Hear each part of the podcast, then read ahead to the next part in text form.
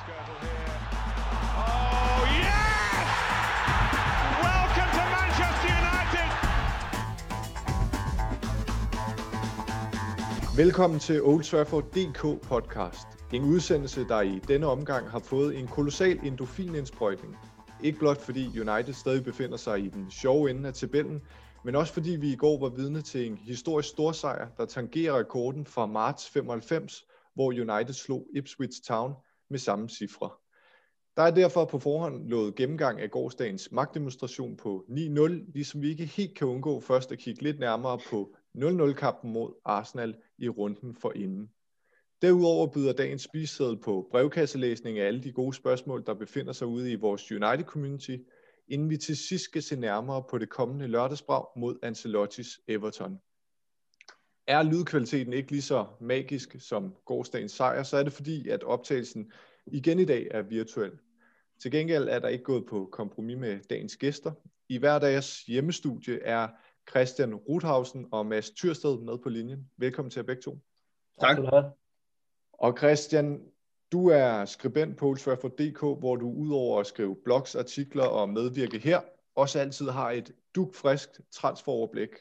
Til daglig så studerer du analytisk journalistik, og for dem, der måske ikke måtte kende forskellen på at studere almindelig journalistik som mig, og analytisk journalistik som dig, hvordan adskiller det så så?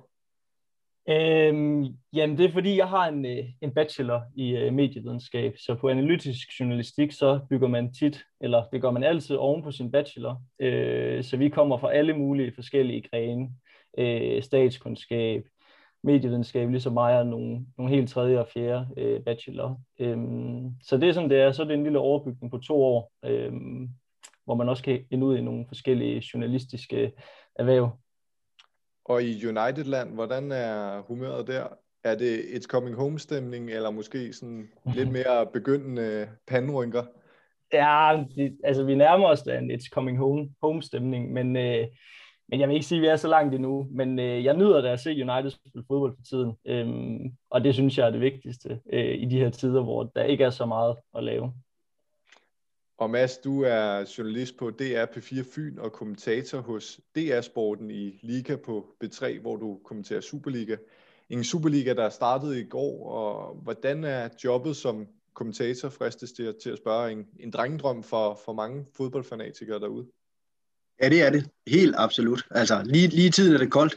Det var det i hvert fald i går, da jeg var i Randers, så det bliver det også i aften, at jeg skal, skal afsted og kommentere igen i, øh, i Odense. Det er noget med en 5-7 lave tøj på overkroppen og skibukser på, og øh, de varme uldsokker og alt det der. Men uh, på trods af det, så er det jo bare super, super fedt og en super, super fed drøm at udleve. Jeg plejer at sige, at uh, hvis man ikke var god nok til at blive professionel, og det var jeg ikke, så er det her nok det tætteste på uh, professionel fodboldspiller, man kan komme og, og få penge for at leve af, og, at kommentere, som jeg har som sidebeskæftigelse ved min ansættelse, det er så, øh, og det er, det er en super, super fed chance, og det er super dejligt at Superliga det der i gang igen.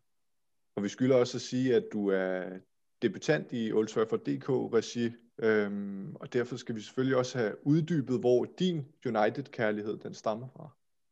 Jamen, den er jo tilbage fra midten af slutningen af 90'erne, øh, så den rigtig opspirende med det der, øh, og bliver rigtig stor med det der trippelhold øh, tilbage fra, fra 98-99, og så siden da har jeg bare været, været United-mand, og har jo tidligere været rejseleder i den skandinaviske supporterklub, og har været i Manchester et sted mellem 30 og 50 gange, enten som selvrejsende eller som ansvarlig for en stor flok rejsende. Så øh, jeg har haft min del af kampene på Old Trafford, og også været på udebane og se United spille i London og set dem spille øh, i Liverpool. Og, så jeg har, jeg har set rigtig, rigtig meget live fodbold, dengang man kunne det. Nu er der kommet nogle børn i vejen og sådan noget, så det bliver ikke til, og corona, så nu bliver det ikke til så meget, men på et tidspunkt så bliver de der børn vel også på, så, øh, så jeg kan rejse afsted igen og se United spille live. Fantastisk. Og så kender I også lidt hinanden i forvejen, lidt tilfældigt, ikke noget jeg havde medregnet i hvert fald, da jeg udpegede, hvem der skulle øh, være, være gæster i den her udsendelse. Hvordan kan det være, at I kender hinanden? Jamen, det, det øh, er jo helt tilbage til, da jeg startede med at spille seniorfodbold, at, øh, at mig og Mads, vi, øh, vi endte i samme klub. Noget øh, højt Serie 3 fodbold, tror jeg det var dengang. øhm, så ja, det, det, og så har vi også spillet lidt øh, i en anden klub sammen. Øhm, så det var meget tilfældigt, at vi lige endte her sammen. Christian har altid været markant bedre end jeg. Jeg har bare stået og råbt og skrevet ind i midten eller et eller andet andet sted, og skulle have nogen unge til at løbe for mig. Så det er sådan lidt, det har været min rolle, og det har, det har passet mig fint. Kanon. Og altid så med, med dagens øh, program og, og panel nu præsenteret, så synes jeg blot, at vi skal springe ud i det og håbe på, at, at teknikken holder. Der har været lidt opstartsproblemer, men øh, lad os satse på, at vi er køreklar fra nu af.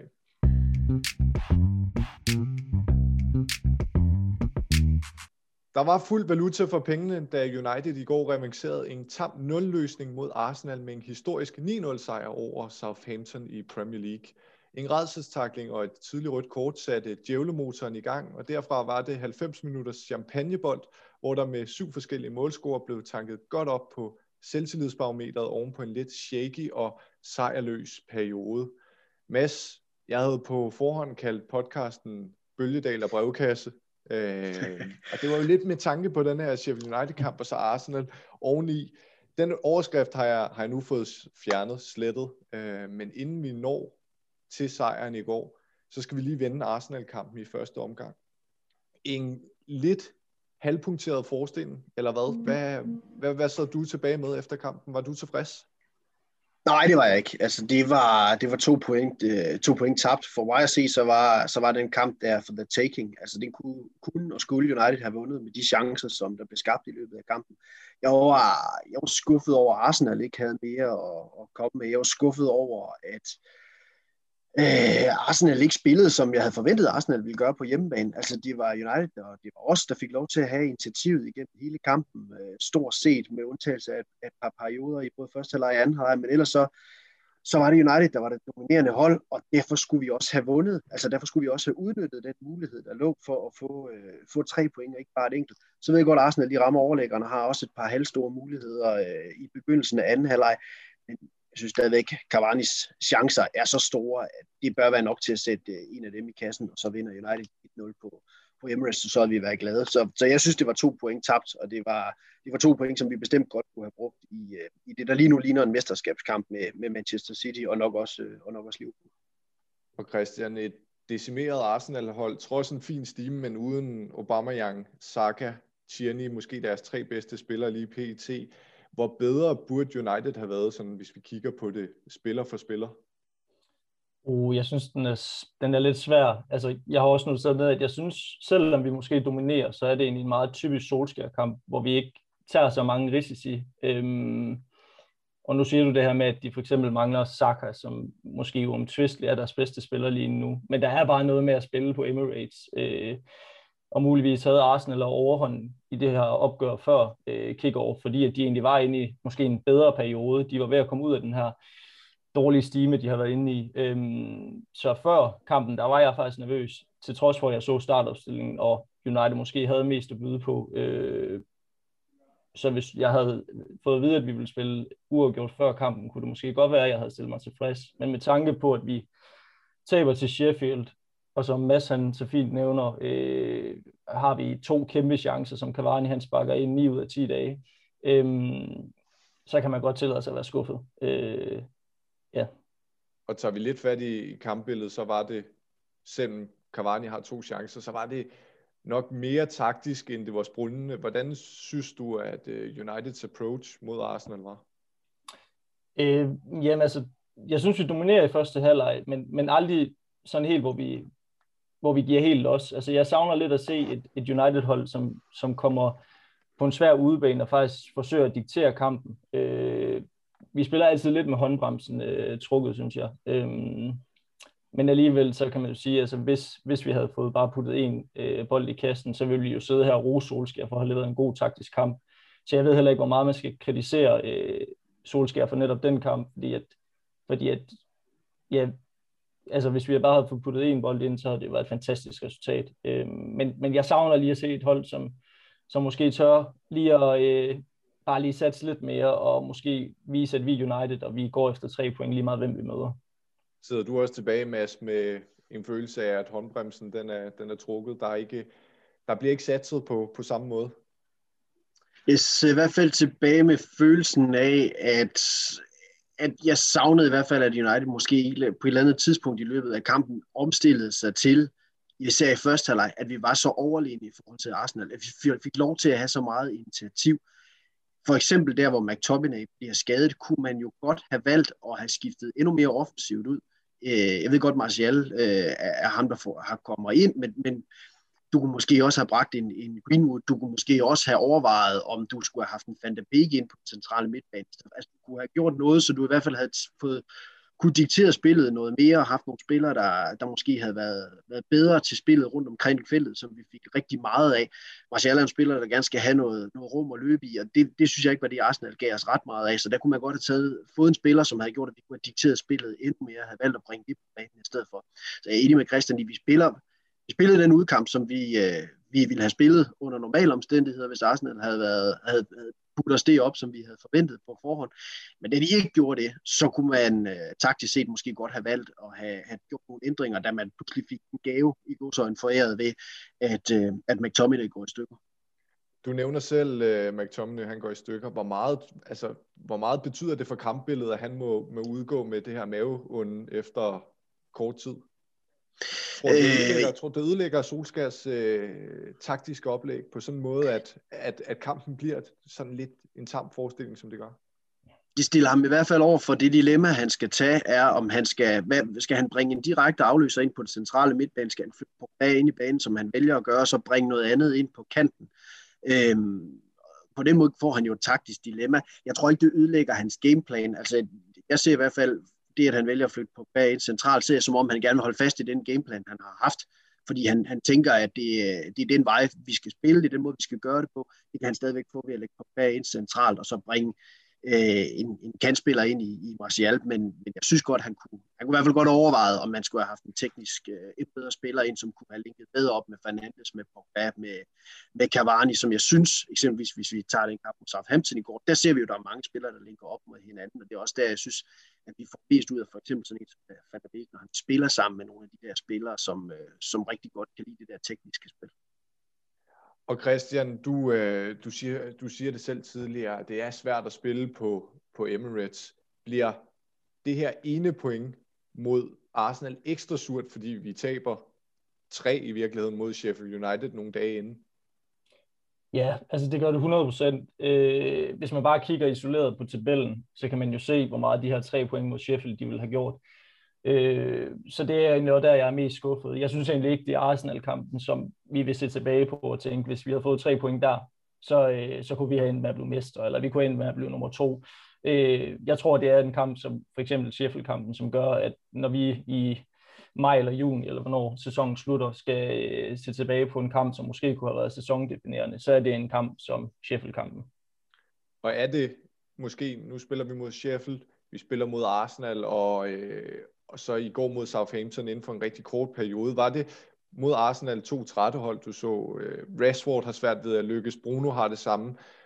Den her idéforladte og tappede krop øh, hos mange af spillerne, er det, er det ekstra svært, tror du, at skabe chancer mod et, altså to bedre organiseret hold, end, øh, altså, end for eksempel Southampton er? Altså Arsenals defensiv må være mere organiseret. Altså jeg tror godt, du kan have en pointe i det her med, at når to tophold, hvis vi skal, hvis vi skal kalde Arsenal det også.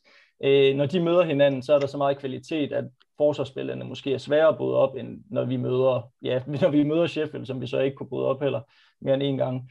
Øhm, så det kan du helt sikkert godt have en pointe i. Men alligevel så ser vi jo i går, at der er ingen træthedstegn, og det kan godt være, at det kommer på en billig baggrund mod Southampton, men, men altså, jeg ved heller ikke, hvor meget man skal lægge i alt det her med træthedstegn, og at spillerne de, øh, de løber tør for batterier, fordi at, Tomo Solskjaer simpelthen bare rotere. Øh, han er Manchester United manager, og han har en af de bredeste trupper i, i Premier League, og det burde ikke være en undskyldning.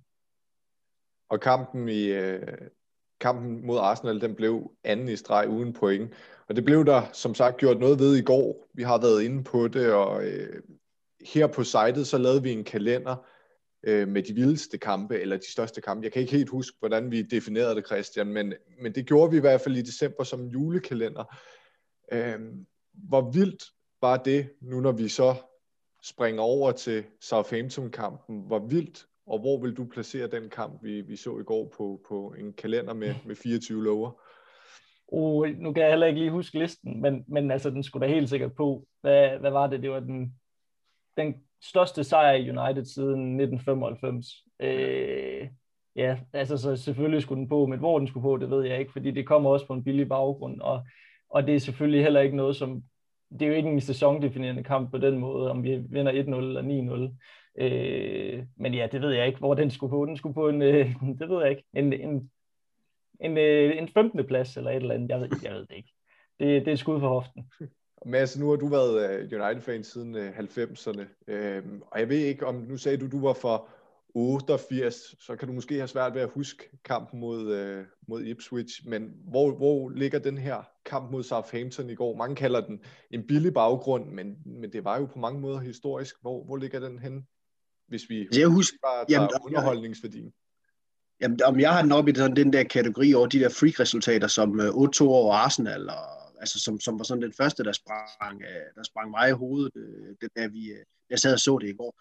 Det var fuldstændig surrealistisk, at målene de bare bliver ved med at havle ind, og i takt med, at de røde kort også bare falder til Southampton, men, men de skal jo ikke til noget fra, synes jeg, at United fra, fra, det, fra der er spillet halvanden minut, og så til der står 93 på, på Mike Leeds øh, ur, at der kører de bare på hele kampen igennem. Det skal man sgu have respekt for. Altså, de kunne sagtens både ved, ved 2-3, ved, og ved 4 eller ved 5-0 bare have sagt, nå, så var det det, og så skulle vi ikke øh, gøre mere ud af det. Men det havde de jo ikke tænkt sig. Altså, de blev ved med at køre på, og det synes jeg, der er aftvinger respekt, og det viser da også, at, at Ole Gunnar godt er klar over, at den her målscore, hvis United kommer til at skulle spille mere mesterskab, så skal det i hvert fald ikke være ligesom da City tog deres første mesterskab i, i nyere tid, at det bliver målscoren, det bliver afgjort. Der skal vi i hvert fald være dem, der har den bedste og der begyndte det da absolut at vinde, øh, vinde 9-0. Så der har ikke været nogen tvivl om, tror jeg, at spillerne har fået at vide i optagelsesrummet, at de skal ikke gå ned i anden halvleg, de skal ikke gå ned i kadence, fordi det skal ikke være en forspildt mulighed for at lave det ene ekstra mål, der, kunne give et, der potentielt kan give et mesterskab, hvis det kommer dertil. Så skulle det ikke være, fordi man ikke havde givet det til sig sammen i en anden halvleg mod Southampton, hvor man øh, havde kørt mål i første halvleg og havde chancen for at gøre det igen i anden halvleg. Så det synes jeg tjener, øh, tjener til stor øh, til Ole Gunnar og til spillerne. Og når vi nu øh, kigger og mindes på, øh, på, på sejre, der, der har været mere underholdende end det her. Så får opgøret i går den bedst tænkelige start med United-briller, da, da Max Sorsben simpelthen bliver, bliver reddet, reddet over for hoften og, og ned. Der er ikke så meget rafle om i den øh, sekvens, så, den vil jeg ikke spørge, spørge ind til, men mindes du, Mads, en, en værre aktion i nyere tid? Nu er han 19 år, ham her Jankovic, tror jeg, han, man udtaler hans navn, 19 år, og, og nogen kalder det overtændt, men øh, men det kan vel ikke rigtig undskylde det, vi så i går? Nej, det er jo bare torskedumt. Altså, det, er, det er en mand, der satser hele butikken og gør det så efter halvanden minut, så det, der, der er ikke så mange undskyldninger for det. Altså, det, øh, så tackling kommer ikke til at stå så slemt, fordi øh, Scott McTominay, han dels overlever, og han, øh, han bare har en, en 4-5 støvleknopper ned af, af låret, og så er det det. Men, men det er jo sådan, sidder den tackling på knæet, eller sidder den nede på, på skinnebenet i bedste Roy Keane, Alfing Holland-stil, så har han jo ikke, øh, så er det jo ikke sikkert, at han kommer til at spille fodbold igen. Og vi har jo set mange spillere brække benene ved de der vanvidstaklinger og få rigtig, rigtig svært ved at komme tilbage igen. Så han er jo heldig, McTominay, at det bare er en takling på låret. Men det er jo torskedumt af nogle spillere, der kommer ind og får sin første start efter at have været indskistet mod Aston Villa øh, runden før, og så, så laver han den der, og så var den kamp ligesom slut, og det var Southamptons gameplan også. Altså jeg var, da, jeg var faktisk nervøs for den her kamp på forhånd, fordi jeg synes, vi havde det svært, da vi spillede ned på St. Mary's, og det der presspil, der øh, Southampton kan sætte os under, det synes jeg ikke, synes ikke United nødvendigvis i løbet af sæsonen har været særlig dygtige til at håndtere, når modstanderne er gået højt på os. Vi vil gerne spille den ud nede bagfra, men i, i perioder så sidder du altså med hjertet i hænderne og, og glemmer helt at trække vejret, fordi du bliver simpelthen så nervøs over det spil, der bliver præsteret ned for bagkæden, når de vil spille den ud. Og det var jo lige præcis sådan noget, som Southampton frygtede jeg ville gå ind og presse os til og udnytte os til at lave nogle fejl den vej rundt. Øh, men den genplan for Hasenhyttel jo ingen mulighed for at se udført i praksis, fordi det her det ødelægger fuldstændig det oplæg, han har lavet. Og at de så går totalt op i limningen for anden sæson i træk og tager 9-0, øh, det, det siger jo måske mere om, hvad det så er for et state of mind, så 15 er i. Når det rigtig går dem imod, så går det også dem virkelig imod. Og 11 mod øh, 10 i 90 minutter. Nogle gange en lidt drill situation at lukke sådan tilbagetrukket bus op. Christian, hvor, hvor imponerer du? Mads, han har, øh, han har allerede nævnt, at, at han synes, at, at måden United jamen, øh, hvad, hvad kan man sige, løste opgaven på var god. Var du overrasket over, øh, hvor mange mål der kom, det var du måske, men var du, var du overrasket over, hvordan Uniteds uh, take var på, på kampen efter Southampton blev reduceret? Jeg havde faktisk set den komme, at de ville score 9. øh, når det så er sagt, øh, så vil jeg sige, ja, altså, jeg var overrasket over, hvor meget vi formåede øh, at, at sætte os på kampen i forhold til det her med, at der var så meget kreativitet på holdet og bevægelse. Øh, det her med, at altså, vi, vi kom virkelig godt ud over kanterne og, og pumpede feltet med spillere, og det var virkelig også bare det, der, der gjorde, gjorde en forskel. Og så tror jeg også, en pointe her kan være det her med, at Southampton, de er vant til det her gegenpres-fodbold, hvor alle spillere, de arbejder med genpres øh, og en høj forsvarslinje. Og det var simpelthen ikke muligt i den her kamp, øh, og de blev måske straffet på ikke at være særlig gode til at forsvare dybt, ligesom det også skete øh, mod City tidligere i sæsonen. Så det er måske bare et hold, som er utaknemmeligt dårlige til at være øh, 10 mand, hvor de simpelthen ikke kan ligge der høje presspil, som Mads også var inde på. Ja, fordi vi så, at Chelsea havde øh, ordentlige problemer med at lukke øh, op for Fulhams forsvar, selvom de blev reduceret tidligere på sæsonen. Når vi kigger på United, var der så tale inden den her kamp om måske et lille offensivt problem, måske en mindre krise, hvis vi tør, og, tør sige det, og i så fald, hvor meget betød øh, sejren og sejrens størrelse i går? Altså jeg vil sige, at, at man kan jo godt sige, at der er en offensiv krise, når man ikke putter bolden i kasten, men, men vi har lige været inde på Arsenal-kampen tidligere, og vi snakker om, at Cavani han kommer frem til 200% chancer. Så det er jo ikke det her med, at vi ikke kommer frem til chancerne. Det er simpelthen bare at få dem sparket ind. Og der er simpelthen nogle kampe, hvor, man, hvor, hvor det bare ikke lykkes, og sådan er fodbold. Øh, så jeg vil egentlig ikke kalde det en offensiv krise. Øh, og jeg vil også sige, efter i går, så, øh, så er det også svært at tale om det her efterfølgende. Jeg så også, at vi var det første hold nogensinde sammen med Chelsea, der har formået at have syv forskellige spillere på tavlen i samme Premier League-kamp. Øh, så ja, ingen offensiv krise mere. Måske var der tegn til det tidligere, men jeg vil ikke sige, at, at det var noget, jeg lagde for meget i. Og med syv forskellige øh, målscorer, så var der øh, masser af spillere, der, der leverede i går. Hvem stod ud som outstanding for dig, Mads? Øh, jamen det gjorde, jeg synes Luke Shaw var, var fantastisk igen øh, i første halvleg, og så bliver han fornuftigt pillet ud og får et hvil. Jeg synes, at Bissaka spiller en god kamp. Øh, det bliver også rigtig meget på, på hans præmisser, fordi der bliver så meget plads over i højre side til, at han, øh, han, han behøver i hvert fald slet ikke tænke på at skulle forsvare rigtig i, i den kamp andet end en enkelt aktion i anden halvleg, hvor han gør det, han gør bedst. Men det gør jo, at han kan slippe tøjlerne fuldstændig fri og spille, spille enormt offensivt, øh, som jo ikke er hans største styrke, men, men det får han jo gjort fornuftigt i, i, i går, så der spiller han også en god kamp. Øh, jamen så synes jeg, jeg synes egentlig ikke, der er ikke sådan nogen, der, der, der springer sådan vanvittigt i øjnene, men det bliver bare sådan en fin holdspræstation, og det symboliserer de der øh, syv forskellige mål, som Christian også siger, det symboliserer det jo meget godt, at der er mange forskellige, der rammer et godt niveau i går, men det var, jeg synes, det var dejligt at se, at, at Bruno Fernandes kan komme tilbage. Uden spil prangende, laver han to assist og scorer på et, øh, på et straffespark. Det, øh, det er måske noget af det vigtigste, der kan ske for os, det er, at han lige får det der løft igen. Fordi han har, jeg synes, han har set lidt træt ud, han har set lidt slidt ud, og, og vi kigger jo på ham hele tiden. Hvis, hvis tingene lige skal fungere, så er det ham, der skal spille godt og skal gøre det godt. Øh, så derfor var det dejligt, at han også lige fik åbnet scoringskontoen igen og, og satte en assist på, efter ikke at have scoret i hele to kampe i træk det var næsten sådan, det var næsten sådan uvandt, ikke også, at han havde været væk fra, fra scoringstappen.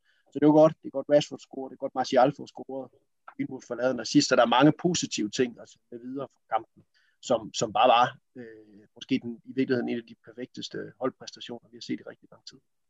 Og du, øh, du er selv inde på, på Martial, Christian. Jeg kunne godt tænke mig at spørge om det her, det, ligesom det er jo en mand, vi virkelig har øh, råbt og skrevet på i uendelig lang tid efterhånden, har scoret syv mål i, i indværende sæson, og det er altså med gårdsdagens to kasser, så det er jo ikke fordi, han har været øh, brandvarm, men mål avler måske selvtillid, det plejer de at gøre, og selvtillid avler mål. Tror du, det her det kan blive Martials genfødsel, hvis vi skal kalde det?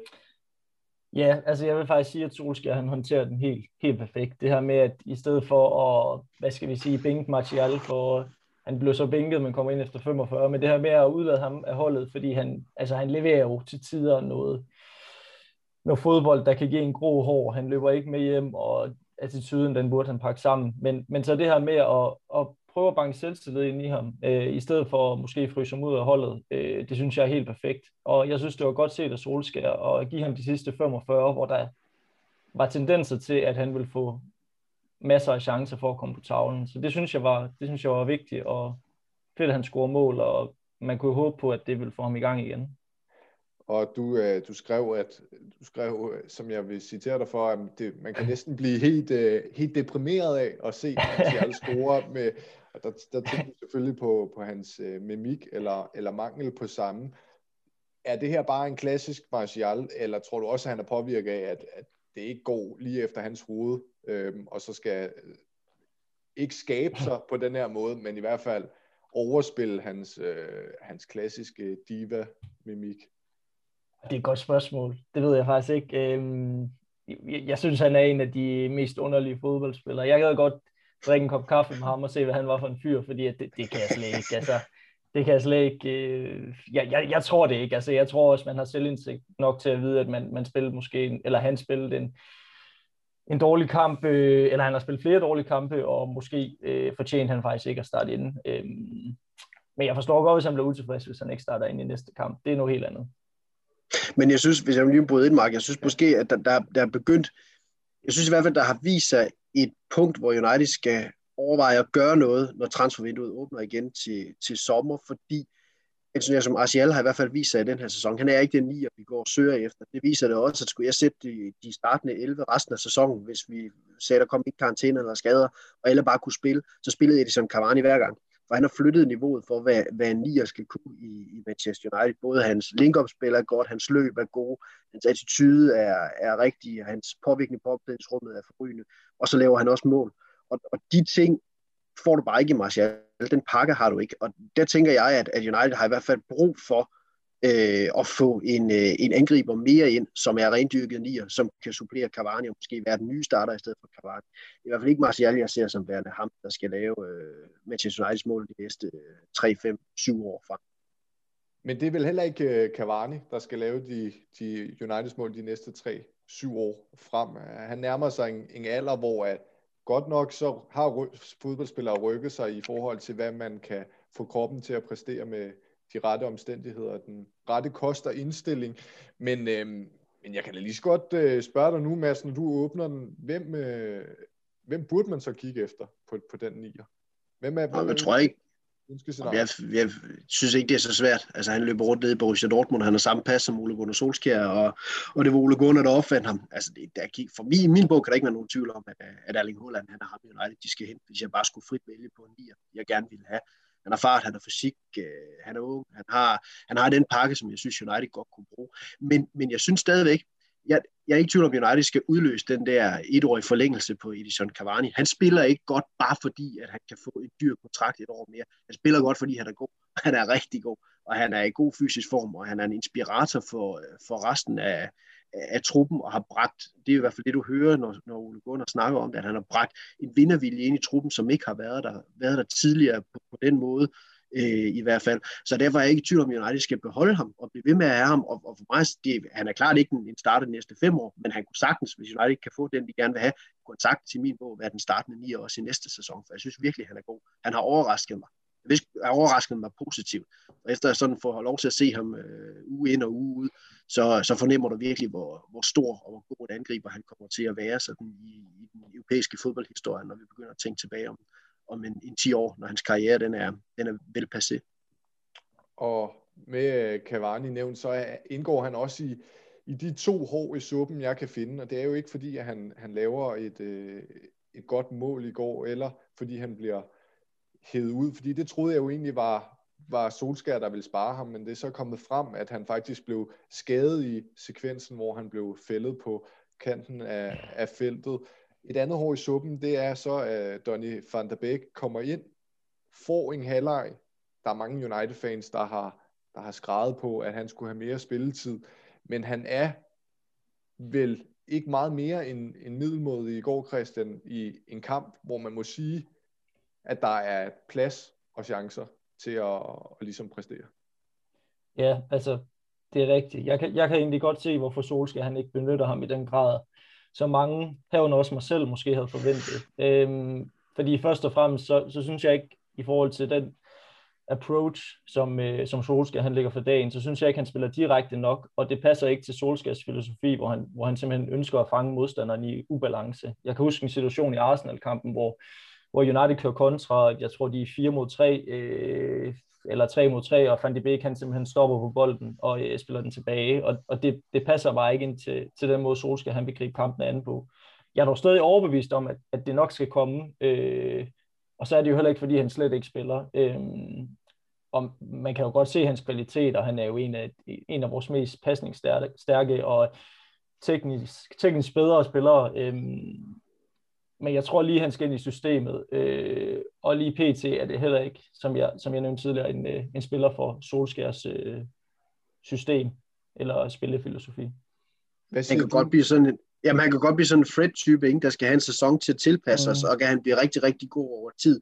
Jeg var, jeg var mest, jeg synes ikke, han får sat nogen, noget af, nævneværdigt aftryk i går. Altså, er han involveret i noget, der er farligt? Ikke lige, hvad han kan huske sådan lige uh, fra toppen af, af hovedet.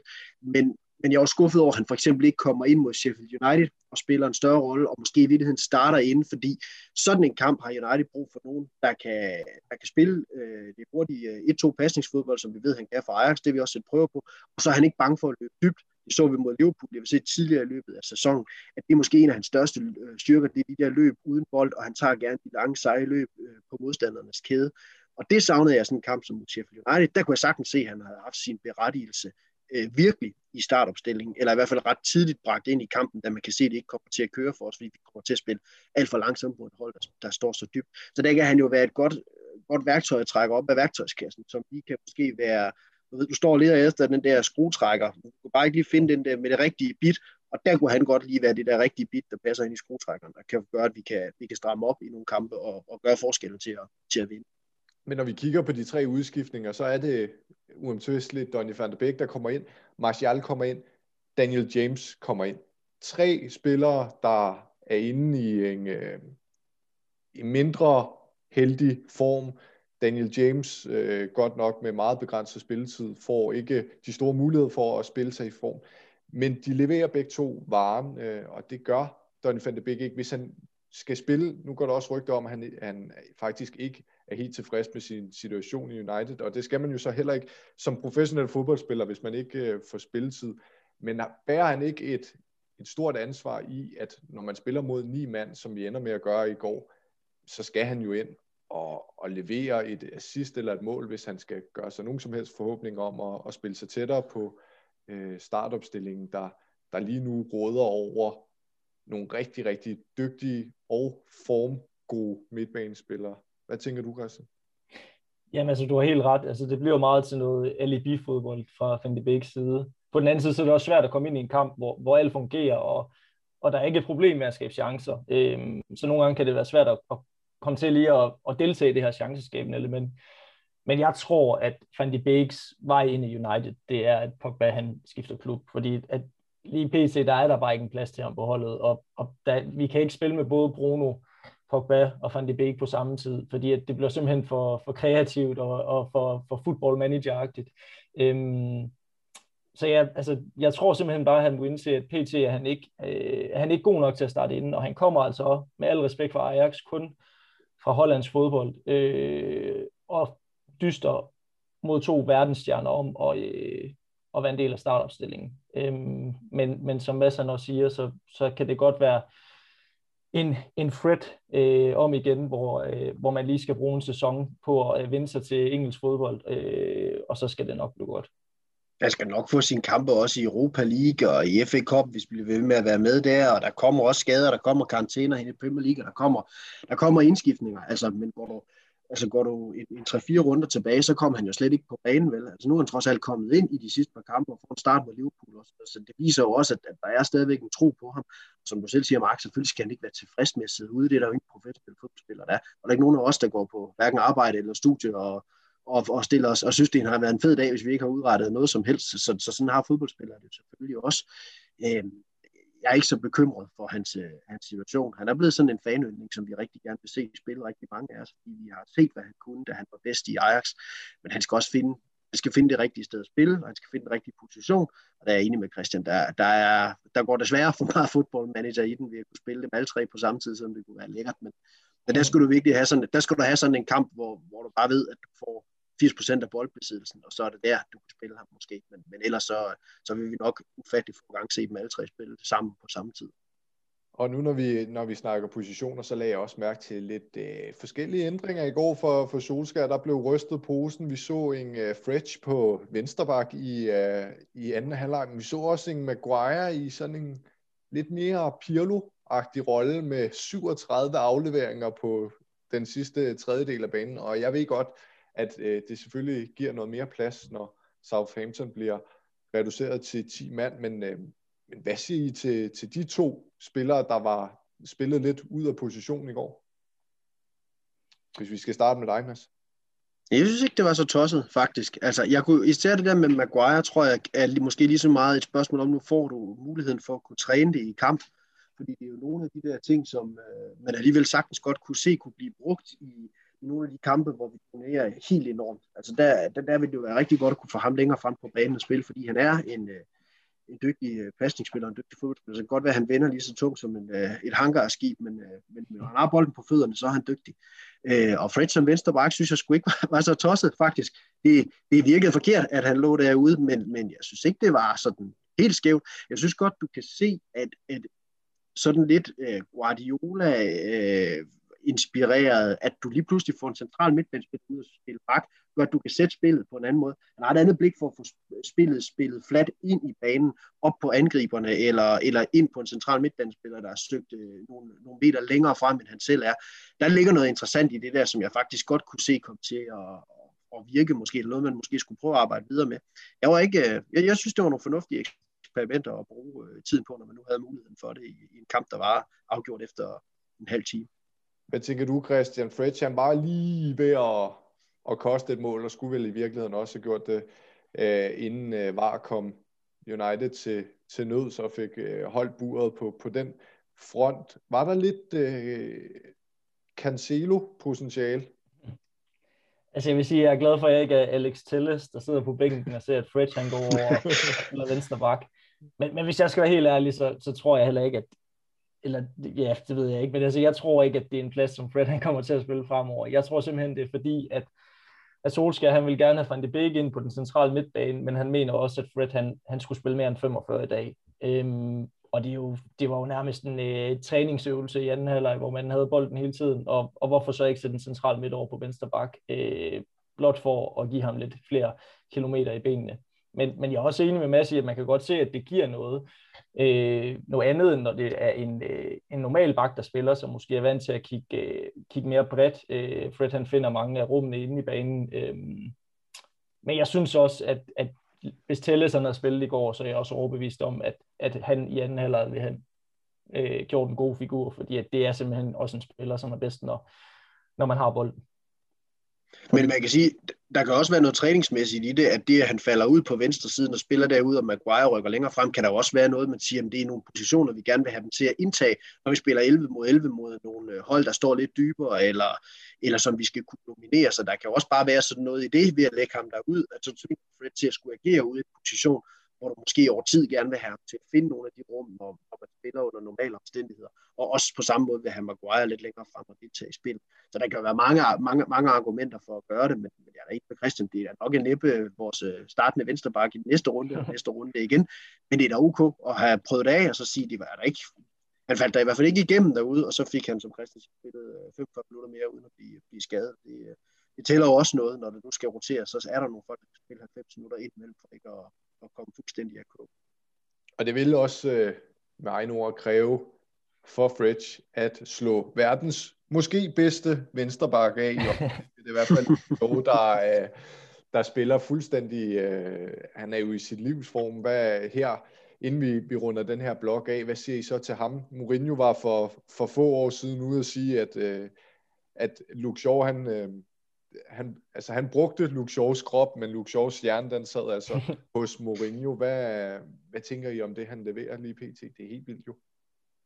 Altså jeg vil sige, at, at det er imponerende af Shaw, øh, at man kan rende ind i så mange længerevarende skader og komme tilbage. Øh, og den form, man er i nu, som du selv siger, Mark, så den er jo ja, den er international topklasse. Øh, og jeg synes, han byggede videre på sin flotte form i går. Øh, både defensivt, men også særdeleshed offensivt. Han blev god, og venstresiden er så meget farligere, når vi har en bak, som kan gå begge veje, øh, og så indgår han i et fænomenalt samarbejde med Rashford. Jeg synes, deres samarbejde, det er, øh, dødsens farligt for modstanderholdet. Han er kommet i form, som kommentatorerne også sagde i går. Altså han har spillet kontinuerligt igennem lang tid nu, og han ligner en, der har fået styr på sin øh, træningsdosering og også fået styr på, på sin form i kampene. Altså, det, det er jo en, altid diskutere, om man stadigvæk synes, at de der shorts sidder en lille smule stramt på ham. Men, men om ikke andet, så, øh, så ligner han i hvert fald ikke en mand, der, der hverken har øh, lungekapaciteten og heller ikke fysikken til at kunne spille rigtig, rigtig mange kampe. Han er, han er helt forrygende i øjeblikket. Det, det er, det, er, det, det er noget af det, jeg har savnet ved Ole Gunners øh, regime, det er, at jeg har kunne se nogle spillere, der har flyttet sig markant fremad, og blevet markant bedre spillere i løbet af hans øh, regeringstid. Og der må man sige, du, der er Luke Shaw måske det bedste eksempel på en spiller, der har flyttet sig rigtig langt. Og nu begynder der at være flere på, hvad Rashford har gjort over en lang periode. Der begynder at være mange spillere, der begynder at have opadgående formkurver i takt med, at holdet også bliver bedre. Og det er jo det, der skal til for, at, at vi sådan, jeg i hvert fald endegyldigt helt nede i maven, føler mig fuldstændig tryg ved, at, at det her Ole Gunnar projekt, det skal nok ende med et eller andet stort på et eller andet tidspunkt. Der bevæger vi os lige så stille øh, tættere.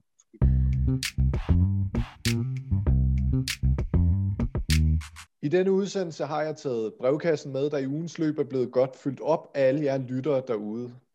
Her skal der selvfølgelig også lyde et, et tusind tak for hver en, og jeg har så taget et udsnit med i dag. Hvor mange vi når, og hvor gode svar dagens panel kan give, det må tiden så vise.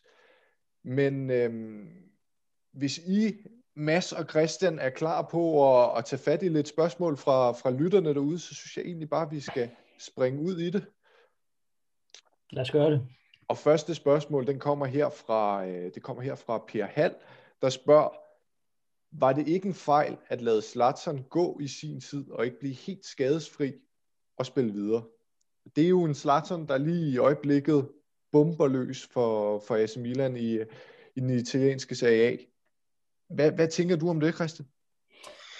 Øh, jeg tænker, øh, ja, det var en fejl, og det var det så alligevel ikke. Øh, Zlatan han løb jo ind i en alvorlig knæskade, som gjorde, at han nærmest ikke spillede fodbold i sin anden sæson i klubben. Han spillede, jeg var inde og tjekke i går, han spillede fem Premier League-kampe med nul mål selvfølgelig. Så jeg forstår godt, hvorfor klubben har tænkt, at svenskeren han var færdig på topplan. Øh, fordi sådan en slem skade kommer man altså ikke lige over i, øh, i sin karrieres efterår. Men Zlatan, han er Zlatan, og han gør det jo forrygende i Milan nu. Øhm, men, men ja, nej, jeg synes ikke, det var en fejl. Øh, jeg synes, klubben gjorde det rigtigt i sin tid, og så kan man jo altid være bagklog. Øhm, men, men det er jo også det smukke ved fodbold, at man ikke kan forudsige, hvad der kommer til at ske i fremtiden. Og Mads, det er vel også svært som lægestab, forestiller jeg mig, uden at på nogen måde have kendskab med til det, men når du kigger på den skade, som Christian også nævner, en knæskade, han kommer ind, øh, ligner ikke en mand, der, der, der helt kan ramme det niveau, vi, vi havde ham kendt for. Det må også være svært at argumentere over for bestyrelsen øh, og træneren for den sags skyld, at øh, en, en meget aldrende Zlatan kan komme tilbage på det niveau, vi lige nu ser i, i CA. Ja, det, det havde jeg heller ikke forestillet mig, men altså som, som Christian siger fuldstændig rigtigt, Zlatan er Zlatan, og Zlatan han gør, hvad, hvad Zlatan selv synes, han skal gøre, og det, det viser det jo også den måde, han er kommet tilbage på. Men, men der ligger måske noget i det der med, at det har vist sig for United at måske være meget godt at have den her aldrende øh, angriber, som de andre kan lære af, øh, suge fra, se op til. Der er måske et eller andet der, som er interessant, for det var også det, der var meningen med Zlatan, om, om man skulle bruge, Lukaku, bruge ham til i forhold til Lukaku, at Lukaku skulle lære af, lære af ham at blive dygtigere angriber. Nu er de så uvenner, kan vi jo så se på det hele, når de spiller mod hinanden nede i Italien. Men det er jo så, hvad det er. Så så meget er de måske ikke til års for hinanden, når det kommer til stykket. Men, øhm, men ej, det var, ja, for mig var det heller ikke en fejl at ham gå, for du kunne ikke have forudset, at han ville lave det comeback, som han ville, øh, ville lave, selvom han er, øh, han er en øh, fuldstændig unik fodboldspiller. Ja, og du siger til, Lukaku han bankede også ligesom på til den her plads, og man kunne også forestille, at kunne det have fungeret med dem begge to? Jeg kan huske, at Lukaku i perioder spillede jo på, på kanten, øh, og, og og det er jo ikke der, han, han ligesom øh, hører til. Men den her vindermentalitet, er det, er det måske det, der følger med de her aldrende angriber? Du ser Cavani, du ser Zlatan, en vindermentalitet, der er nødvendig på et ungt United-hold, der ikke har trofæer under bæltet, det Gea har, men, men han har omvendt heller ikke, som altså ud fra, fra billeder og interviews, han har ikke helt den der samme autoritet og tro på, på egne evner, som, som Cavani og Zlatan giver udtryk for. Der er i hvert fald noget i, at det der med, at, at trofæerne bliver centreret på færre klubber, det gør også, at der er færre spillere, der prøver at vinde noget i løbet af deres karriere. Og kan du få fat i en af dem, som har været serievinder, altså som vundet gang på gang på gang, sæson efter sæson, efter sæson, så, så kan det noget, altså så kan det være med til at flytte noget, fordi de kommer til at bære en vinderkultur med ind øh, i en klub, fordi de kender ikke andet end at vinde. Og der kan, der kan Varne jo et godt eksempel, og Slasserne er et andet godt eksempel. Øh, du tager en, hvis, hvis der er nogen af dem fra Bayern München, der bliver ledet, ikke også? Altså, så der, der har du lidt det samme. Så det kan godt være, at de spiller i nogle ligaer, der, hvor de udkonkurrerer deres modstandere øh, runde efter runde, år efter år, øh, sæson efter sæson, men, men de har stadigvæk vundet noget, og de spiller stadigvæk med der, hvor det er sjovt hele tiden, og det, det kan være med til at flytte noget, så, så jeg synes bestemt godt, man kan kigge den vej, uden at du skal selvfølgelig være sikker på, at, at kommer de ind og er på den anden side af de 30 år, ikke at der er noget med det, galt med det overhovedet, så, øh, så skal man bare, så skal man i hvert fald bare være vidst om, hvad de fysisk kan kapere, og de mentalt også stadigvæk er sultne og, og vil. Og det, det her Cavani og Zlatan er to gode eksempler. Så øh, det jeg hører jer begge to sige, at øh, det, det var ikke en fejl at lade ham gå i sin tid, men hvis man alligevel kunne have kigget ud i fremtiden, så, øh, så vil I gerne have Zlatan på holdet, eller hvad? Ja, altså til dels. Jeg synes også, der er meget, meget, hvad skal vi sige, når Zlatan han er en klub, så, så drejer alt om ham. Øh, og jeg ved ikke, hvor meget det gavner United på sigt at have både ham og Pogba, øh, hvor nogle spillere måske føler, at de er større end klubben. Men hvis vi ser udelukkende på det sportslige plan, så helt sikkert, så kunne Zlatan jo være fantastisk at have i truppen. Men på samme tid, så synes jeg også, at Cavani giver mange af de ting, som Zlatan giver. Så det vil ikke være optimalt hvis vi nu siger, at vi havde dem begge to. Så, så jeg er ude, udmærket tilfreds med der, hvor vi står nu, selv uden Zlatan.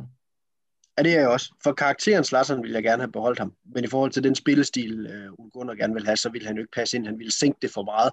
Og det der giftige omstillingsfodbold, vi har fået implementeret uh, ja. i løbet af de over to år, Ole Gunnar har været træner, det vil du ikke kunne have med Zlatan. Så, så i forhold til den spillestil, der United har flyttet sig hen, der vil han ikke være den rigtige. Men den karakter og den persona, han er, det, det vil være guld. Altså, det, det, det vil vi elske alle sammen, det er jeg sikker på. Det bliver svaret til, til Per Hall. Tak for det, og så øh, vil jeg hoppe videre til, til næste spørgsmål, som jeg faktisk har mixet mellem Sevar Geroisa, det er færøsk, øh, jeg er ikke helt sikker på, om det er sådan, det udtales, og så er der en, øh, en Frederik Kirkegaard. Jeg mixede deres to spørgsmål, der lyder således, virker Solskjaer ikke til at være one-dimensional mod top 6? Hvad skal vi lægge i alle de pointfattige opgør? Christian, vil du lægge ud? Fordi vi ser jo United spille mod top 6 og ikke rigtig få sejre, som vi ellers var vant til i de forrige sæsoner med Solskjaer. Det var noget, han excellerede i, og så tager vi point mod de mindre hold. Nu tager vi point mod de mindre hold, selvom det ikke altid er kønt, men så afgiver vi point mod de store, spiller rigtig mange uafgjorte kampe, scorer meget, meget få mål. Ja, altså de fleste kan vel se, at Solskjærs taktik, når han møder et, et af de større hold, øh, hvor United måske er små underdogs, det er at øh, køre på omstillinger. Øh, han kan godt lide de her hurtige spillere, øh, som fanger modstanderhold i ubalance. Og du har helt ret i, at i forrige sæson, der, der leverede Solskjær for alvor i de store kampe. Vi slog City op til flere gange.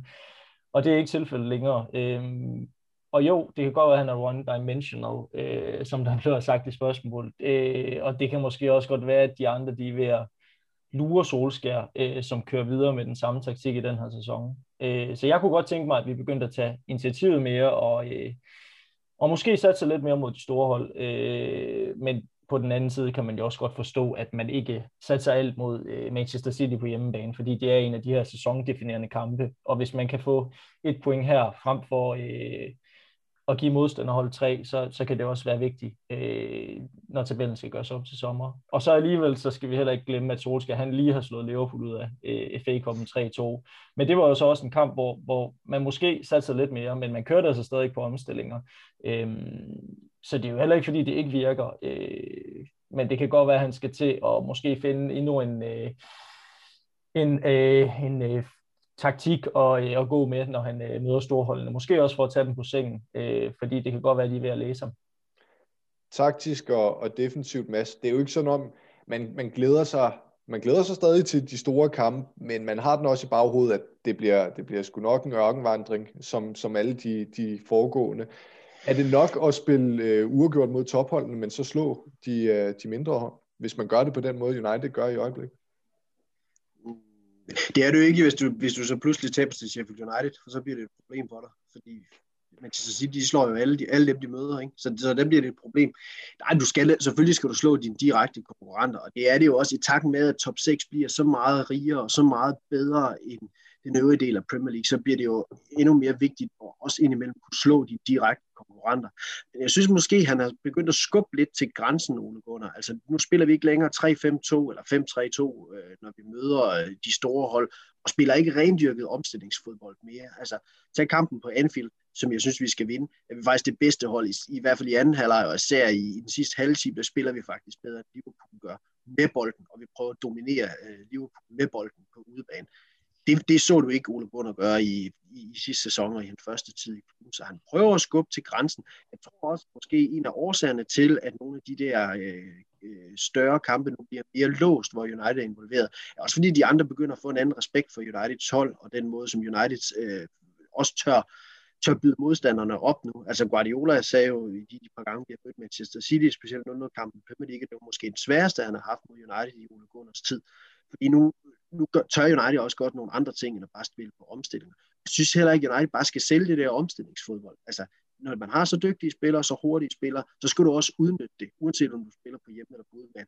Altså, det gjorde Ferguson jo også. Altså, tag den der kamp, hvor, hvor United laver det der forrygende kontramål i Champions League semifinalen mod Arsenal nede på Emirates, øh, hvor vi scorer, hvor Ronaldo starter nede på kanten af feltet, og 10 sekunder senere, der ligger han og glider den ind op i straffesparksfeltet. Altså, det var også kontrafodbold, når det var bedst.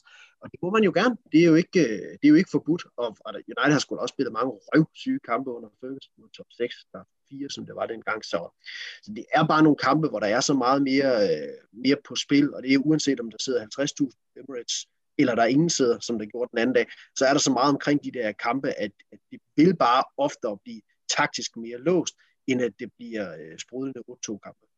Jeg kan heller ikke lade være med at tænke på, Christian, vi ser United mod Liverpool. Jeg synes egentlig øh, i store dele af kampen, at det var sprudlende fodbold. Vi har set United mod PSG tidligere på sæsonen, hvor at, altså, måske en af de bedste kampe, sådan rent underholdningsmæssigt, men vi ser også i de her kampe, at hvis modstanderen øh, er måske lidt skarpere i nogle øh, sekvenser, så bliver der altså også givet nogle muligheder for, at, at, altså, at det på, på en anden måde kan gå begge veje. Øhm, og jeg kan ikke lade være med at tænke på, om Solskær måske øh, frygter lidt at tabe for mange af de her kampe, også med alt den virak, der har været om, omkring øh, hvor sikker han er. Altså alt andet lige, så gør det ondt at, at tabe øh, de, de store kampe. Tror du, at, øh, at Solskjaer han bare kører den, kører den helt safe for at skaffe så mange point som muligt i, i tabellen, og så gå på, øh, på kompromis i, i den her sæson med, med at slå de store hold? Fordi vi har jo tidligere set, at, at, at det har været tilfældet.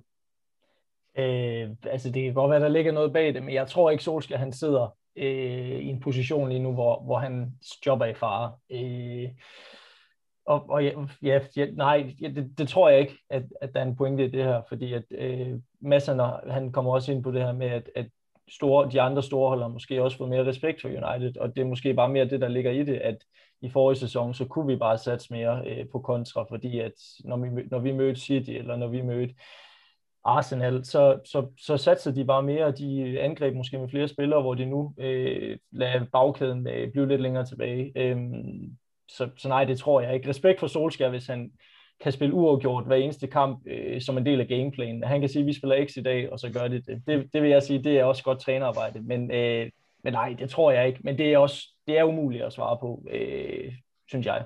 Så overordnet, skal vi lægge, øh, skal vi lægge noget i de pointfattige opgør? Der er mange, der har skrevet på det, men hvis I kort skulle sige, om, om, om det var noget, vi, vi skulle være bekymret over, så, øh, hvor, hvor placerer I jer så der? Så synes jeg, du kan lægge dig to steder. Et, så kan du være, du kan være bekymret over, at du ikke kan slå øh, dine, din direkte konkurrenter. Det kunne du i sidste sæson. Og det er, det er noget skrammel, når, når det bliver de der indbyrdes kampe, der kommer til at afgøre det, fordi at, at topholdene er så suveræne, som de er. Og så vente om, og så sige, at måske er det meget fedt, at, øh, at kampen er blevet så taktiske, fordi det viser, at der er ved at stå en anden respekt omkring Manchester United i forhold til, hvad der har gjort i de foregående sæsoner. Og det viser det jo også, at pludselig er vi en del af en potentiel mesterskabskamp. Det havde jeg ikke troet, inden sæsonen startede, at det ville se ud, som det gør lige nu. Øhm, og det har det jo ikke gjort i de foregående sæsoner, hvor vi har været øh, hundredvis af kilometer efter de andre hold, øh, som, har, som har spillet mere mesterskabet. Så på den måde, så, så tror jeg også, man, man godt bare kan glæde sig over, så sige, at det er måske et tegn på, at der er, øh, der er alligevel øh, gang i noget godt, der er fremskridt øh, hos, øh, hos Manchester United. Ja, det er også det, der er måske mere på spil. Altså, der er mere på spil, når vi taber. Der er mere tab nu. Øh, så nogle gange så er et uafgjort resultat måske bedre end at, at satse på de tre point, og så ikke være sikker på, at, øh, at man overhovedet får et med hjem. Øh, ja, så det synes jeg er en god de her, de her seks points kampe bliver det jo i virkeligheden, når United er placeret op i, i den ende af tabellen. Og det var det måske ikke på, på samme måde i, i sidste sæson, i hvert fald ikke i, i første halvdel. Nej, det var mere gratis, ikke? Altså, det, der var lige pludselig os, der fik tre point, vi ikke havde regnet med ved at vinde på, på Etihad.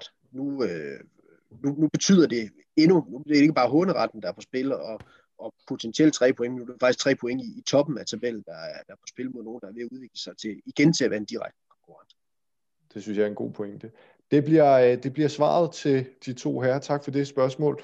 Så springer vi videre til uh, Mads Østergaard, der spørger kort og kontant, fortjener Bruno at blive anfører? Hvad tænker I om det?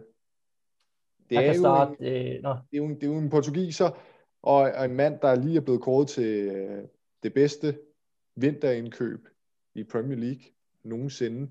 En, øh, en portugiser, der har taget ligaen med storm.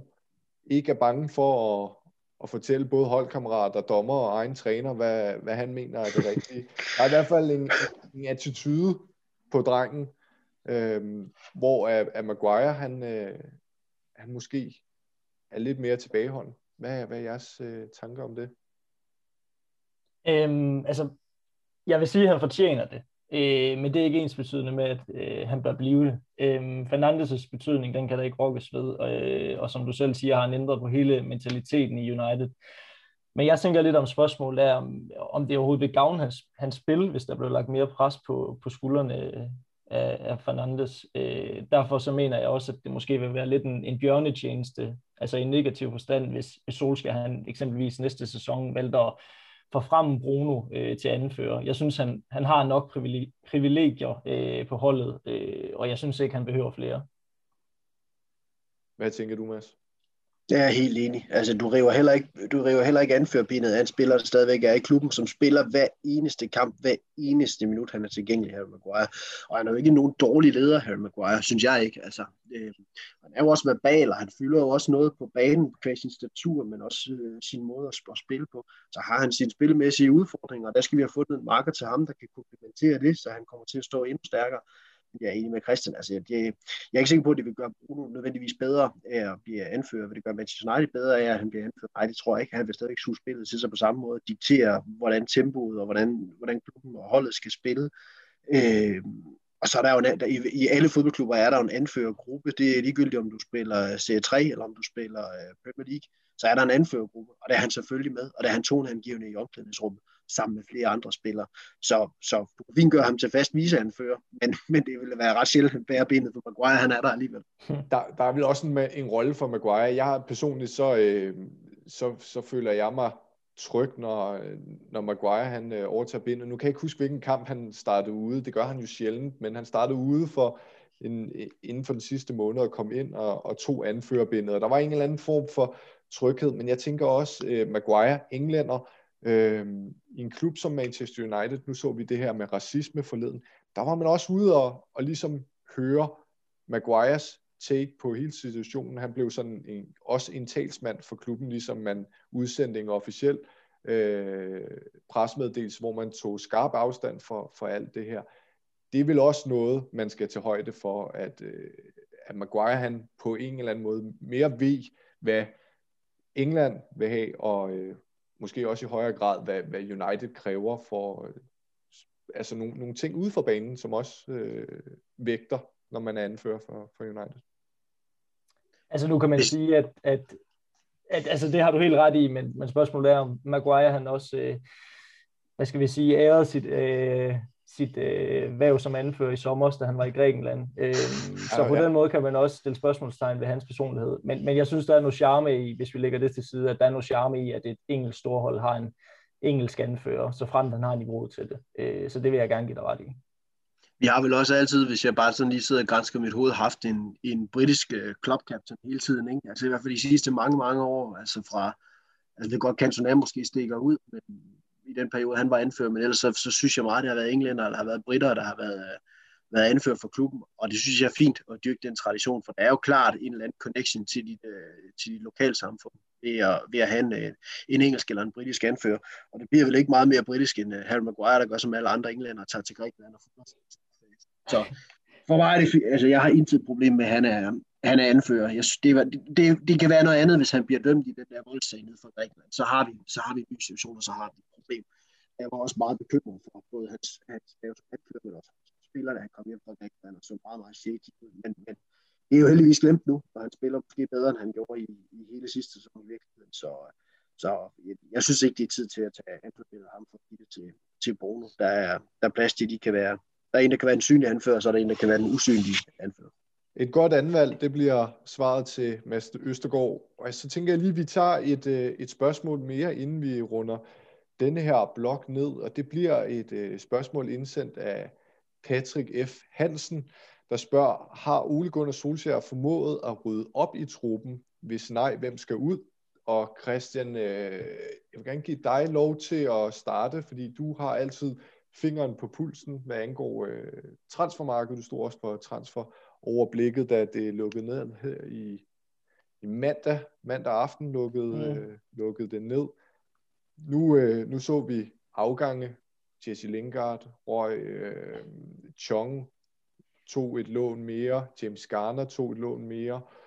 Øh, du kan helt sikkert nævne, nævne flere end mig. Har øh, Solskjaer formået at, at rydde op i truppen? Ja, jeg synes, Solskjaer er i gang med at rydde op i truppen. Øh, man kan ikke klandre ham for, at han ikke har fået ryddet helt op det her transfervindue, fordi at det er simpelthen umuligt med, på grund af corona. Øh, men han har fået lejet Lingard ud, øh, hvilket jeg tror kan gå hen og blive ret så fornuftigt. Og så har han fået skibet Marcos Røo øh, afsted til Argentina. Og det er egentlig det, som man kan sige, oprydningsarbejdet, fordi de andre er meget unge spillere, som, som ja, som måske stadigvæk har en rolle at spille i United, hvis de kan gøre sig gældende i, i de klubber, de bliver lejet ud. Og så håber og tror jeg på, at uh, Sergio Romeo, han snart kan finde en ny klub til sommer. Det fortjener han. Uh, og så har vi jo Phil Jones tilbage i omdrejninger. Efter en længerevarende skade. det er skønt. Uh, det er fantastisk. Han, Maguire, han skal se sig for i forhold til den startplads nu. Uh, og det er jo spændende at se, om han øh, kan bejle til en ny klub til sommer. Øh, så jeg synes, oprydningsarbejdet er i gang, og det er tæt på end. Måske skal vi vurdere, om Juan Martin, Nemanja Matic med flere måske skal videre til sommer, men det afhænger selvfølgelig også af, hvem vi henter ind. Men ja, for at svare på spørgsmål, så har Solskjaer formået at rydde op i truppen, og han er næsten i hus med det, vil jeg mene. Ja, jeg kommer også til at tænke på Fosumense, som er råd til, til det tyske. Ja, han formåede ja. heller ikke at, at, at slå igennem for United. Måske også fint, at, at han røg. Mads, hvad tænker du? Altså på mit papir, der har jeg tre spillere, som, som jeg ser øh, er meget langt for en, øh, en startplads lige nu. Og jeg har skrevet Phil Jones, Romeo, og så har jeg også skrevet Brandon Williams. Øhm, og den er, den, altså den ved jeg, den, den skiller vandene derude, fordi der er jo nogen, der godt kan lide ham, og, og der er nogen, der mener, at han, han ikke jeg har så mange andre kompetencer end agerighed og, og vilje til at, at kæmpe for logoet. Hvad siger du til, øh, til Solskjærs oprydningsarbejde? Og er der plads til de her tre mand, jeg nævner, eller er det også de tre, der, der mangler? I min optik er der plads til Brandon Williams. Altså, vi havde en uh, anfører, der bare spillede på den modsatte bak igennem rigtig mange år, som måske også havde lige præcis de to kompetencer, som det der bare igennem hans fodboldkarriere. Øh, så selvfølgelig er der plads til en Gary Neville nummer to i Brandon Williams. De to andre tænker jeg også, at, at man skal skifte sig af med. Øh, og ikke med Christian, at man kan også overveje Martic, og du kan overveje uh, Martha, du kan overveje uh, Daniel James. Altså der er, der er jo flere, som, som hvor man siger enten, at, at niveauet har været der, eller niveauet måske aldrig kommer til at være der, og de skal ryddes ud. Jeg synes også, at han er ved at være rigtig, rigtig langt med oprydningsarbejdet. Øh, men det har været en svær situation, fordi United har taget nogle beslutninger om at give nogle spillere nogle ufattelig lange og ufattelig dyre kontrakter, som ingen andre klubber har hverken haft lyst eller råd til at købe dem ud af. Øh, og der er fodboldspillere jo ikke øh, dummere, end at øh, de godt kan se, hvad der står på, på lønsjekken hver eneste måned. Og der er man jo ikke interesseret i at gå voldsomt meget ned i løn, tænker jeg, bare for at spille i, i et eller andet andet sted, eller et eller andet andet sted. Øh, frem for Manchester United der sidde på tribunen, så hæve fed hyre for det. Så det har været en svær opgave, men jeg synes, vi nærmer os også målstregen. Jeg synes, vi nu endelig kan se lys for et naturligt i forhold til at få skilt os af med, med det her overflødighedshorn af ubrugbare spillere, som der har været.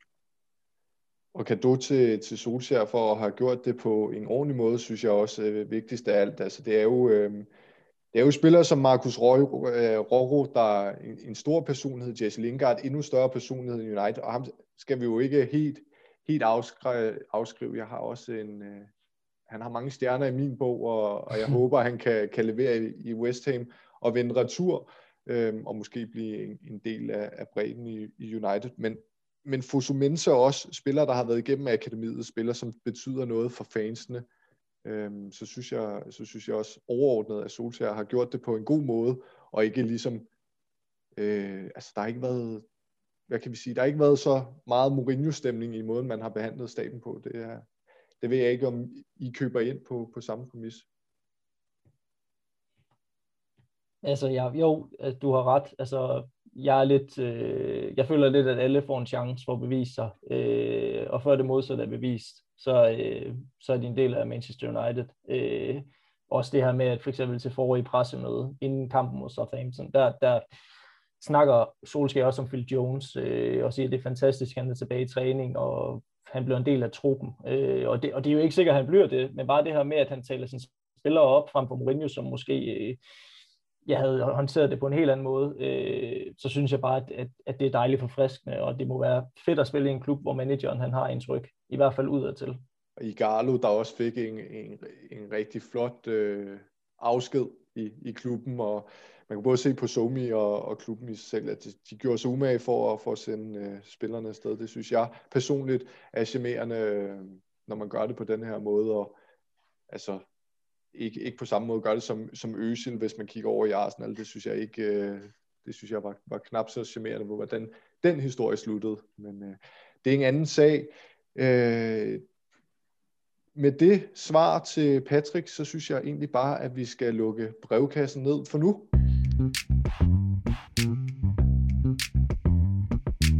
Vi skal her i sidste emne hive kigger frem og kigge frem mod næste slag. Et slag, der, der lørdag skal udkæmpes på Old Trafford, hvor naboerne fra Everton kommer på besøg. Kampen bliver Uniteds 11. på knap en måned, hvor det komprimerede kampprogram kan give selv den bredeste trup panderynker. Indbyrdes har de to klubber mødt hinanden to gange tidligere på sæsonen, hvor United med to sejre regnes som værende forhåndsfavoritter mod Ancelottis mandskab, der med 33 point og hele tre kampe i hånden, principielt stadig leger med i topstriden. Christian, vi har som nævnt slået Everton to gange før i den her sæson, men hvad tror du, det bliver for et øh, opgør på lørdag? Øh, jamen altså, jeg synes, vi har haft godt styr på Everton hidtil i den her sæson. Øhm, og på hjemmebane mod Everton, så skal Solskjaer Company selvfølgelig gå efter sejren. Øh, og det er jeg også overbevist om, at United de kommer til at gøre. Men spørgsmålet er så, hvilken taktik eller approach det bliver med fra start. Øh, Everton, de kan rigtig, de kan være rigtig, øh, eller de, de kan være gode at fange på kontra, fordi jeg synes ikke, de har en særlig hurtig bagkæde.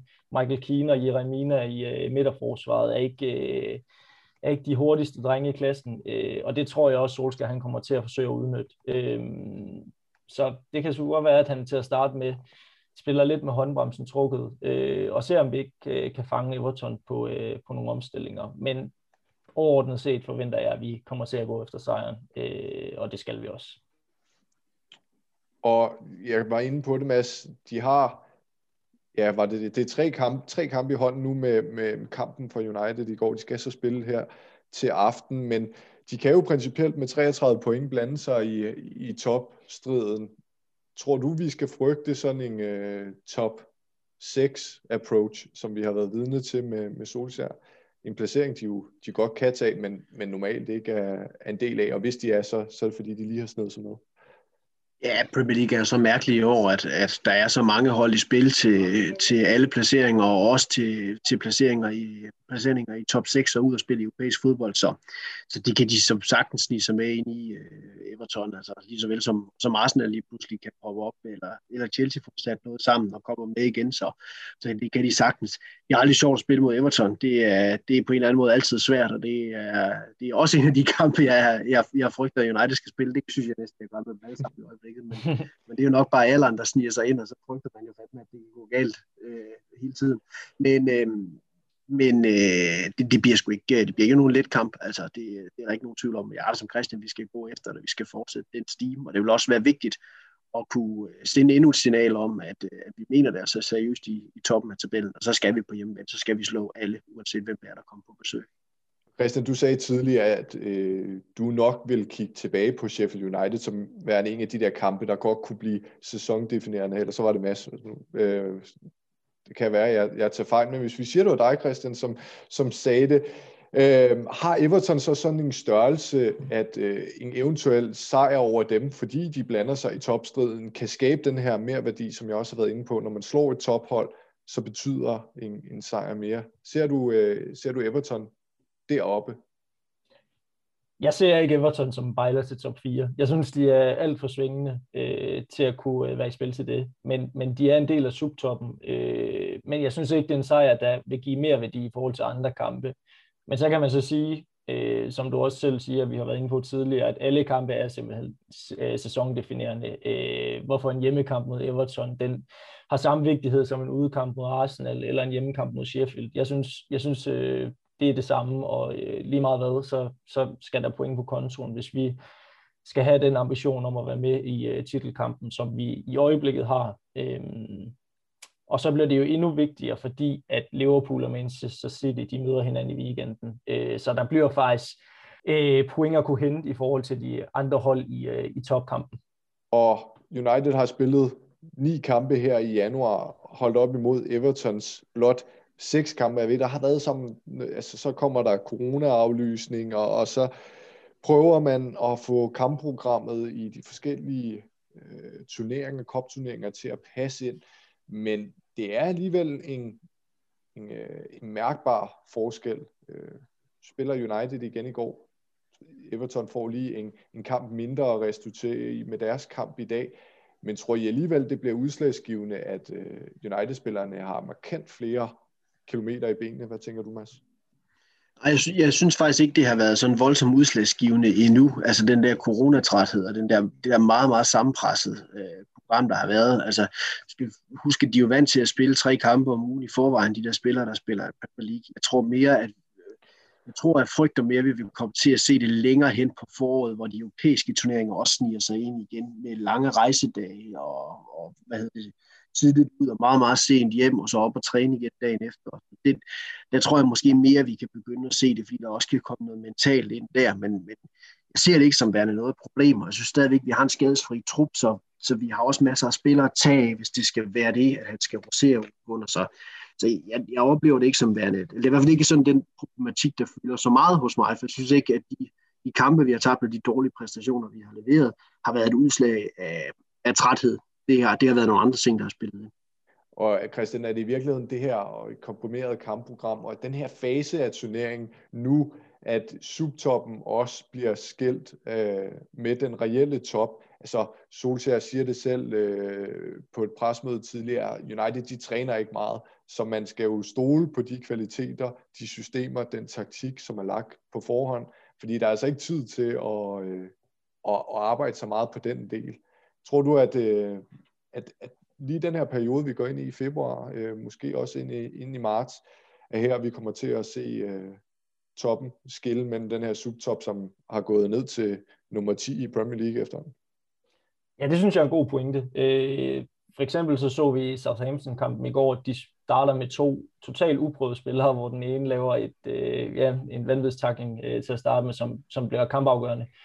Og det er det her med, øh, hvor, hvor bred en trup man har, og hvilke spillere kan man spille med, når det begynder at spidse til. Og jeg synes også godt, vi kan se, at der er nogle hold, som begynder at tabe terræn i toppen. Vi kan nævne Tottenham, Leicester, de mangler Vardy lige nu, og får faktisk ikke de fornødne resultater hjem. Så der begynder at komme lidt tendens med, at det godt kunne ende ud med, at når vi rammer marts, måske 1. april, så er det Liverpool og Manchester City, og forhåbentlig Manchester United, som for alvor kæmper om at, at vinde det engelske mesterskab.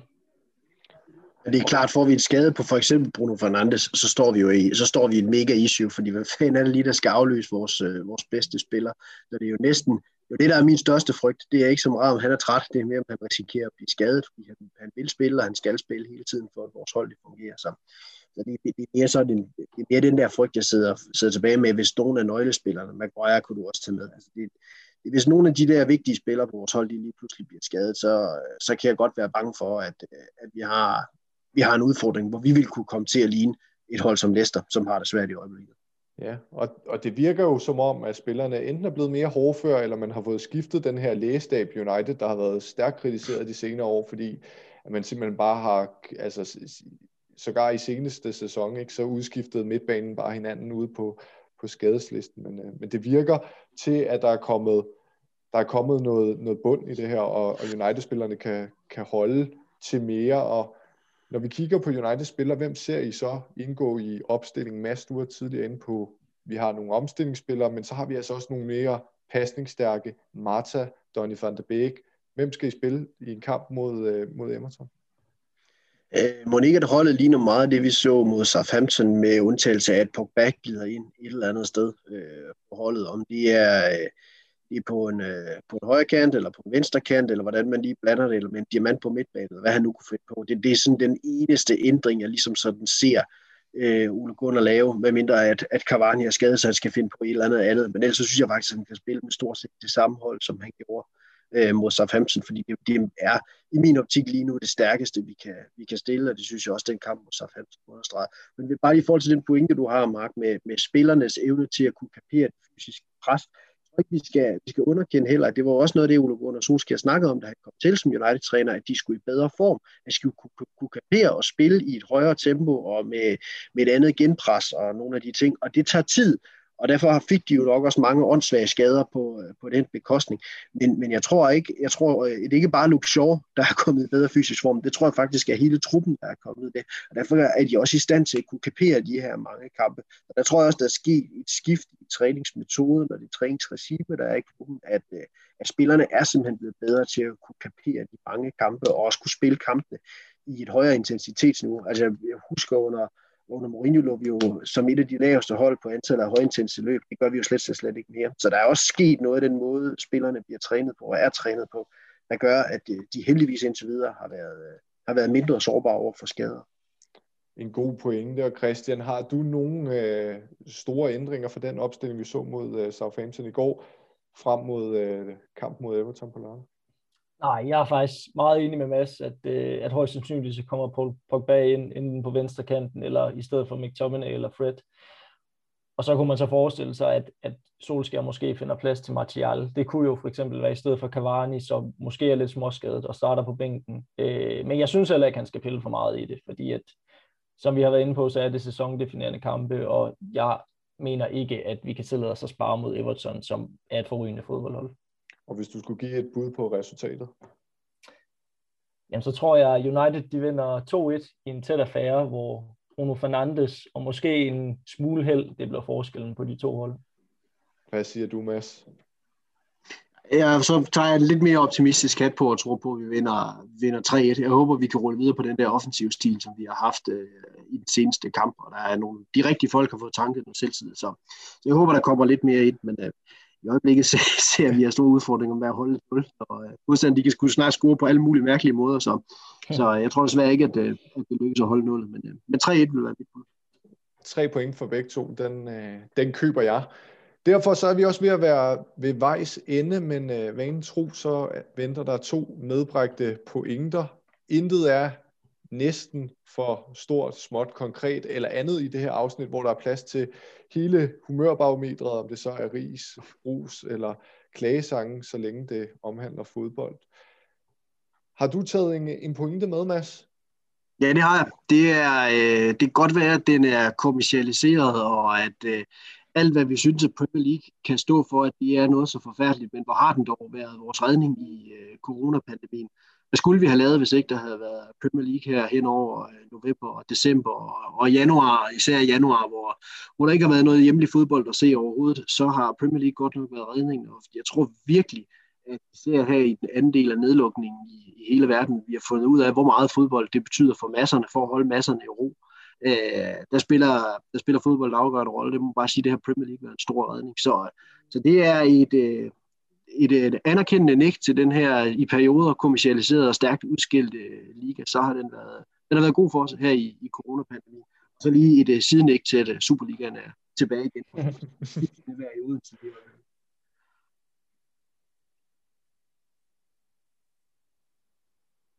Den køber jeg ind på. Du forsvandt her, Mads.